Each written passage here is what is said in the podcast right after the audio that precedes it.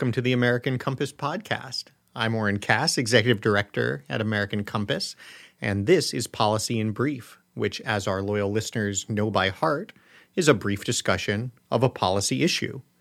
I'm joined, as usual, by our Policy Director, Chris Griswold. Chris, how are you today? I'm great, Oren. How are you? I'm doing well as your canned coffee beverage got you refreshed and ready to go. And the, the caffeine is hitting nicely. Yes, yeah. Well, we are excited to be here. We're excited to talk about local content requirements. Why don't you tell us a little bit about it? Yeah, absolutely. Probably good to start by defining what a local content requirement is, just so we're all on the same page. Local content requirement is a rule that requires that a certain percentage of a given good be made in a given area, right? So that can be defined by labor, by the intermediate goods that you use to make it, um, but the intent is to ensure that at least a certain amount of, of an end good is made in, in this case, in the United States. So that's what we mean when we talk about local content requirements. Um, and the policy idea that's on the table today is uh, authori- Congress authorizing the D- Department of Commerce and Department of Defense to specify goods that are critical to national security or the domestic industrial base and apply a local content requirement to them. That's, that's what we're talking about. And so, what we're basically saying is if you're talking about whether it's a, a military technology, whether it is uh, all sorts of other manufactured products that are, are critical to the health of the industrial economy, some percentage, let's say 50%, of yeah. the content in that product has to itself be made in the United States. Right, and again, you can you know, specify what "made in the United States" means. People will talk in terms of value added, for example, or the value of the labor that goes into it, being American workers and so on, where you get the intermediate goods. But yeah, you're right. All right, so let's start with the why. What is what is the problem that we solve with such requirements? Well, big picture, and and you know our our loyal listeners will know we talk about this a lot. Um, it's a it's a story about globalization and deindustrialization. Um, for a number of decades, as as you know, uh, American policymakers have prioritized the idea that we should make everything where it is cheapest to make it.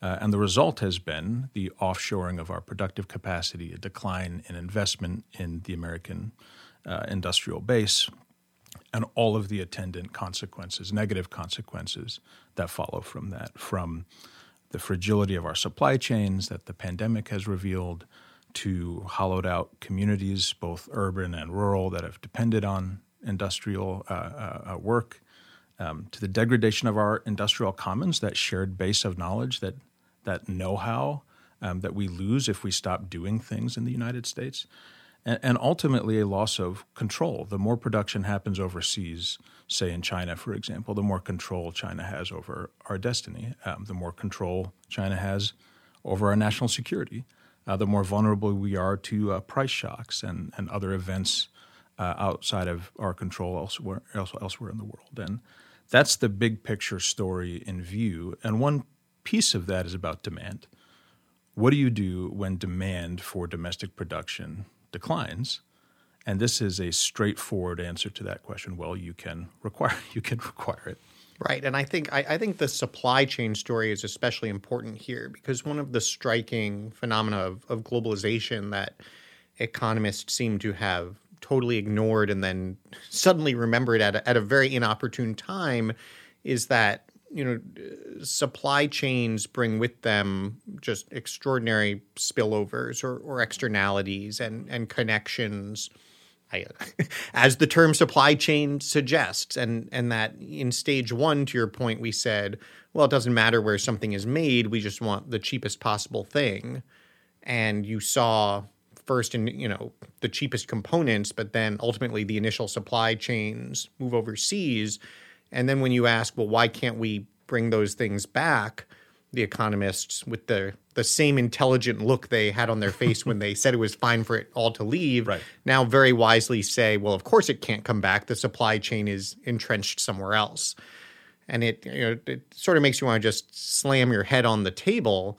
But it, it which was probably made in China. that, that's right. On and and fortunately less sturdy than it would be otherwise. Um, but it it it in a sense the economists are correct. Entrenched supply chains form for a reason and are very difficult to disrupt.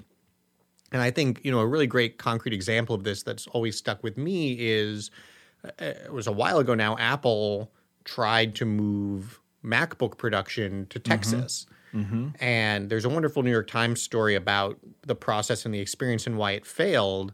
And it didn't fail because labor was too expensive here.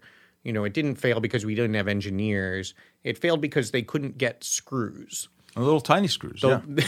the little tiny, that's right, not the screws you get, but there are very yeah. sort of specialty kinds of screws you need to produce um, the the sorts of modern electronics that we all have come to rely on. And because we'd allowed all the Asian, all, all the production to move to mm-hmm. these Asian supply mm-hmm. chains, the United States had totally lost the know-how and, and even just the capacity to quickly supply the types of screws that you need. And no, as a result, yeah.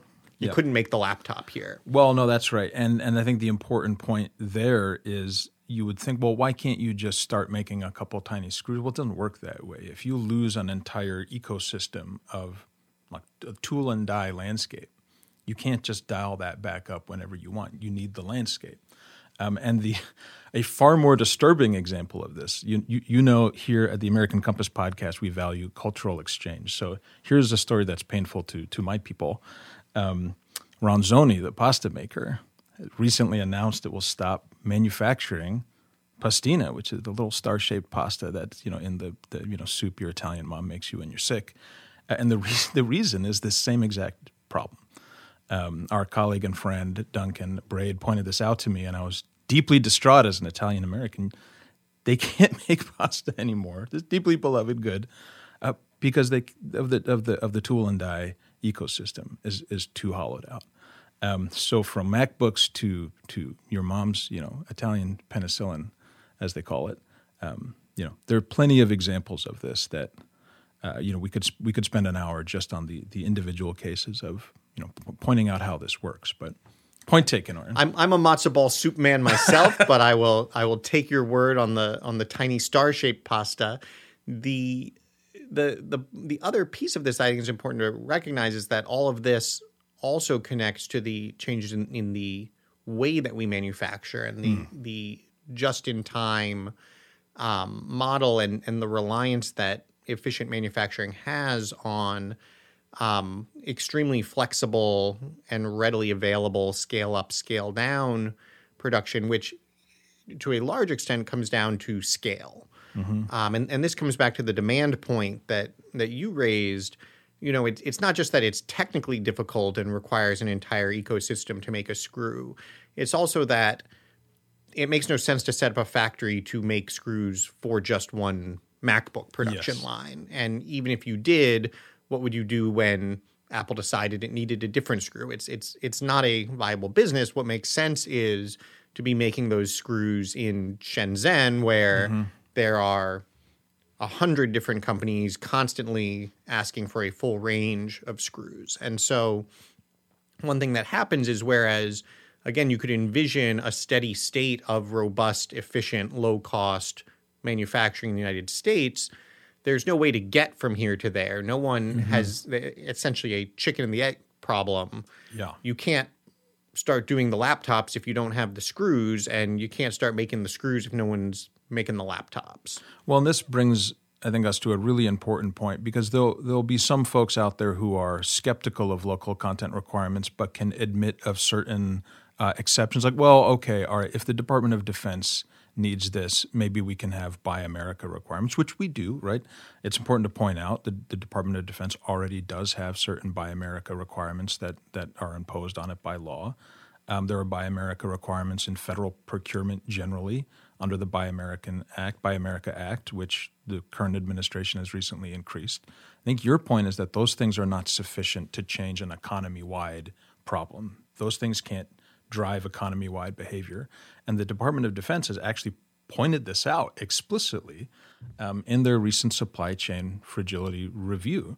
Um, where they talk about this, where there's no, first of all, there's no commercial market for some of the things they need, like you know, precision guided missiles and so on. Um, but more broadly, right, the semiconductors are a really good example. They, they, they write very clearly in that report that the migration of semiconductor manufacturing offshore is an economic and national security threat, and that DoD demand is not enough to fix the problem.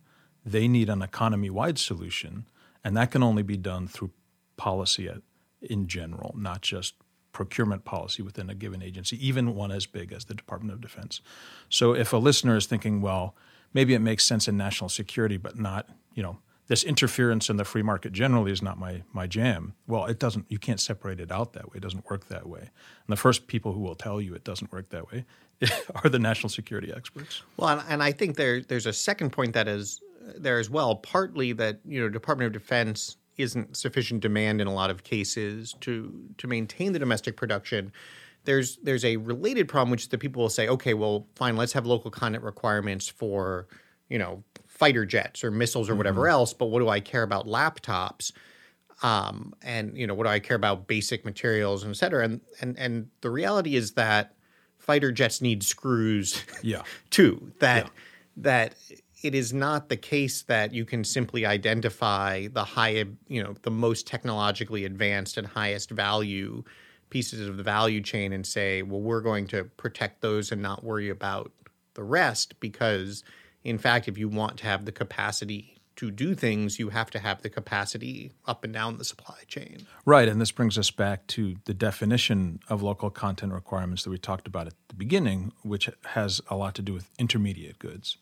Uh, if you're defining a local content requirement as 50% comprised, of the, an end good being 50% comprised of domestically sourced or manufactured intermediate goods, then we're attacking the problem you're identifying, which is that kind of call them dual use, call them whatever you want, goods that a whole bunch of different people need and a whole bunch of different end goods need, whether military or otherwise. Um, and that's that's the right kind of level at which to to confront the, the problem. Yeah. All right. Well, let's talk a little bit about this approach versus other approaches, because I think you know one thing that people hear when or think when they hear local content requirements is this sounds like a, a quite heavy handed intervention. Um, you know, aren't there other approaches that are going to sort of accomplish what we need in a more market friendly way? Can't we use tax policy somehow? Can't mm-hmm. we offer subsidies for particular things uh, that we need? Can't we, you know, pursue trade policy in a different way? Um, and I, I, certainly commend to listeners our our fine discussion of of trade policy and, and the use of different tools to uh, to encourage more balanced trade generally. I think the thing that it's it's really important to recognize about local content requirements is that while they are a very blunt instrument in some respects, they are actually in many ways the most market friendly instrument. Yes, um, because they make they make one rule up front and within the confines of that rule really invite the market to solve the problem and mm-hmm. optimize mm-hmm. what to do most efficiently where.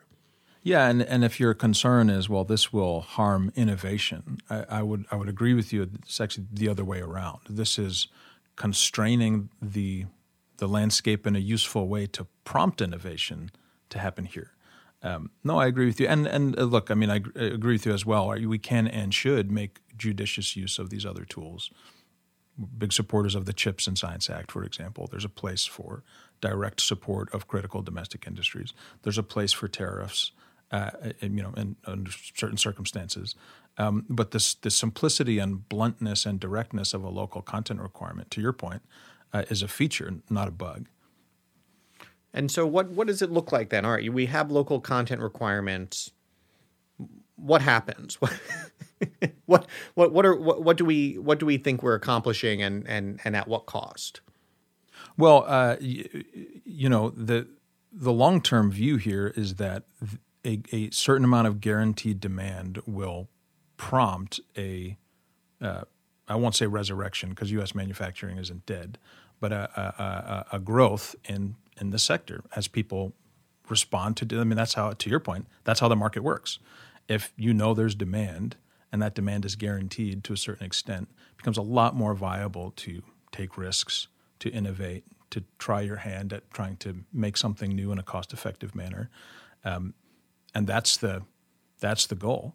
Will that be uh, will there be a transition on the front end? Sure. Um, but the long term benefits of that vastly outweigh the short term. And you can talk about kind of reasonable ways to ramp up over a period of years this requirement or to give the market like uh, a, a, signal that this will come into effect X years from now, uh, which are reasonable and, and can be worked out. Um, but yeah, the, the, the long term benefits to American uh, supply chain resiliency, as we talked about, to the dynamism of our of our innovation ecosystem, vastly outweigh kind of the, the transition costs in the first few years. I think the transition point is is a really important one because it, it's not just pragmatic. You know, you can't do this all at once. It also speaks to, in, in some respects, the real benefits, which is the sort of foreseeable and predictable creation of demand. If if mm-hmm. you actually have credibility that this policy is going to be in place for the long run, and you say, look, starting three years from now, there's going to be a ten percent local content requirement. Mm-hmm. And over the decade, that's going to ramp up to a 50% mm hmm local content requirement. Um, that certainly gives a lot of planning time for the the end producers. But just as importantly, it gives plenty of time for investors to show up and say, "Wow, there's yes. going to be demand. There's going to be demand for screws." Yes. And maybe that's not the thing there's going to be demand for, right? The whatever, you know, the reason you don't want a 100% local content requirement is because there are some things that would be extremely expensive to do here because there actually are real advantages to doing it somewhere else. Or and, there's certain things you can't source in America, for example. We don't have every mineral in the world here. Right. Sure. And and so, you know, it it it actually embraces the the the genuine and correct theory of trade, which is that there are absolutely benefits in different areas specializing in different things and and local content requirements allow for that while still saying and and creating an enormous incentive to identify those elements of the supply chain that do make most sense mm-hmm. to house here creating that demand as you said and therefore inducing uh, the investment that is it's of itself valuable and creating employment in generating innovation uh, and then building that ecosystem for for a, an effective supply chain. And no, I agree 100%. And just to put some numbers on the negative side of the things you just talked about, um, let's talk about domestic investment, for example. Between the 1980s and 2018, there was a 50% decline in net private domestic investment as a percent of GDP. That's the that's the scale of the of the challenge we're talking about. And when you're talking about a, a 50% decline, like some of the other negative consequences we talked about earlier start to, to make a lot of sense. Um, you know, almost five million manufacturing workers have lost their jobs in, since the 1990s, and now that's a huge loss in employment in these sectors. Um, so, what you're identifying as uh, advantages of this approach have also been real deficits of our current approach, which I think you're rightly identifying. But going back to the question of like a reasonable ramp up period, the key ingredient to making that work, in my mind, is is political will. Because what will happen in the intervening five years or ten years or whatever your time frame is, is that all of the special interests that benefit from the current order of, of things will lobby Congress and the administration to to change it. And if the market thinks that the rules will be changed, then then you know that disrupts some of that you know signaling value that we talked about. Um, so I think the, the political side of this is really important, and it also speaks to one of the other major objections you'll get to this kind of idea. Well, won't special interests all kind of lobby to make you know to to, to benefit from a local content re- requirement regime? Well, no, that, that's what they're doing now. There there are plenty of special interests that you know drove our free trade regime that has done so much damage. Um, and they'll continue to try and do that. So I don't buy at all the argument that we are creating more space for special interests. Special interests are kind of running the show now, and would probably fight reasonably hard against against a, a proposal like this. Well, and, and I think you know part of the the benefit potentially is that it that this approach creates a countervailing special interest. Our, yeah. Our friend Sam Hammond at, at the Niskanen Center likes to say, you know, industry capture is inevitable. The question is which industries yeah. capture. And and I think that gets exactly the point that you're making that the current system is administered by tens of thousands of pages of free trade agreements themselves written mm-hmm. by, by, lobbyists, yeah. and so there there is no sort of pure state of of nature where we have an international market that that is not going to be governed and dictated by mm-hmm. rules lobbied for by mm-hmm. special interests. The question for for policymakers at the end of the day is what do, what do we want the default to be? What do we want to put our thumb thumb on the scale for? And if having domestic supply chains, having a robust ecosystem for manufacturing, for investment, for innovation is important, then something like local content requirements puts puts a thumb on that side of the scale and and actually helps to strengthen special interests who will be saying no we we do need these rules because they help to ensure that we do mm-hmm. in fact have mm-hmm. flourishing domestic supply chains right and and as long as we're talking about friends you'll be happy to know you are in august company because in 1782 Alexander Hamilton said something very, very similar. I'm going to read this quote for you. This is from The Continentalist, number five, which is an essay by Hamilton. And he's talking about the importance of vesting Congress with the power to regulate trade, which was a debated matter whether Congress should be permitted to do that. Um, and he says, there are some who maintain that trade will regulate itself and is not to be benefited by the encouragements or restraints of government. This is one of those wild speculative paradoxes contrary to the uniform practice and sense of the most enlightened nations. And here's the, the point to preserve the balance of trade in favor of a nation ought to be a leading aim of its policy. Now he talks about special interests. The avarice of individuals may frequently find its account in pursuing channels of traffic prejudicial to that balance of trade, to which the government may be able to oppose effectual impediments which is just a fancy way of saying exactly what you said, which is it is in the national interest to pursue certain types of trade situations versus others. Um, it's the proper place of Congress to do that. There will be those who get rich from not doing that, and they'll try and lodge ideological arguments to, to support their avarice, to use Hamilton's word. Um, the government shouldn't put up with it. And you know, I think, uh, as always, we enjoy pointing to what are the the founding fathers and and the original American economic tradition actually said and were, because of course, for the entire era during which America was growing into the industrial colossus that it became, these sorts of policies were vital to the success uh, yes. of the domestic economy. And likewise, other nations in, in their own process of developing robust industry and, and in many respects taking it from America mm-hmm. in recent years have used exactly this policy as well. So there there is in fact a strong empirical track record of this approach accomplishing exactly what it is designed to, with certainly all of the imperfections that any policy will have, but ultimately to the benefit of of nations that that embrace them. Yes, and and also just more more simply, uh, uh, we don't have a lot of time for those who say that these types of proposals are, are un-American. They're they're clearly not. They are part and parcel of the American tradition from from the beginning.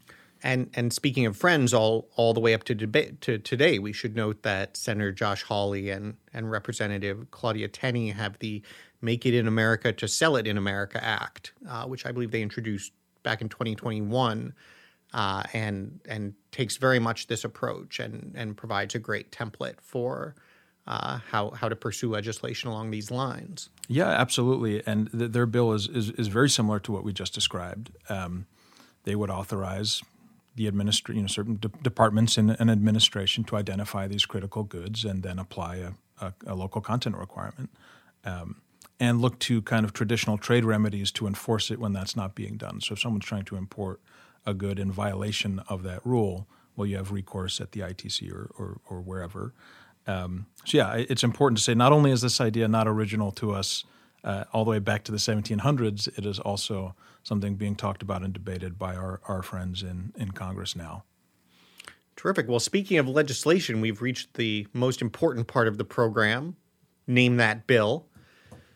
Do you, want, do you want to kick us off today? Not with, with respect to Senator Hawley and, and Congresswoman Tenney's. It's a pretty good. It's a pretty good title. You got to give it to them. and boringly named. No, it's bill. a pretty. I'll, I'll I'll give them that. It's not a bad title. Are you only saying that because yours is not as good? Mine is nowhere near as good. Um, but you know, you know me. I like a descriptive title that tells me what is going on.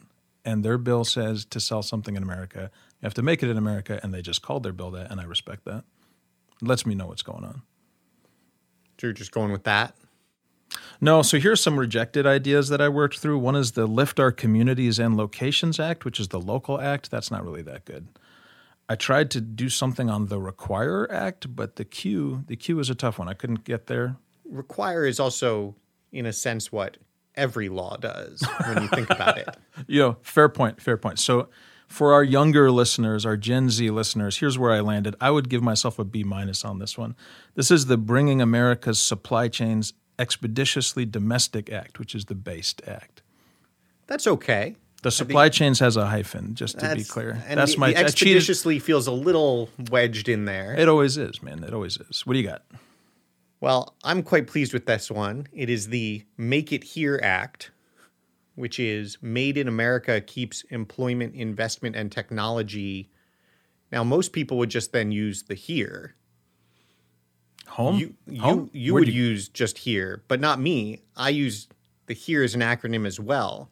So the Make It Here Act is the Made in America keeps employment, investment, and technology at home to energize the real economy Act of 2023. All right. No, you know what? You know what? You know, I've been winning this this uh, in the last few pods that we've recorded. This is you, you take it, man. That's an A plus. That's an A plus effort. Thank you. I agree. and what have we got? What else can readers list? Well, I guess these are listeners, but should they be readers as well? Yes. Should Where you also wish to read, uh, you can check out on the American Compass website. Um, Michael Lind wrote a piece for us called "On Domestic Sourcing," in which he unpacks a lot of these arguments and makes the case for local content requirements. Um, they can also check out the Balancing Act, which is a broad menu of policy options, including this, uh, this and many others for how to rebalance trade and fix some of the problems we've we've been talking about. Um, and I, I would start there. I would direct listeners there. And if they want to know more about the decline in pasta manufacturing, they should feel free to contact us, and I will talk to them at length anytime. And that is fair enough, though I should note that if you send that message to the contact inbox, uh, I will delete it. You'll need to email Chris directly, and I'm I'm sure he'll be happy to talk with you further. Uh, that is all we have. We will be back next time on Star Pasta specifically. Until then, this is the American Compass podcast, Policy in Brief.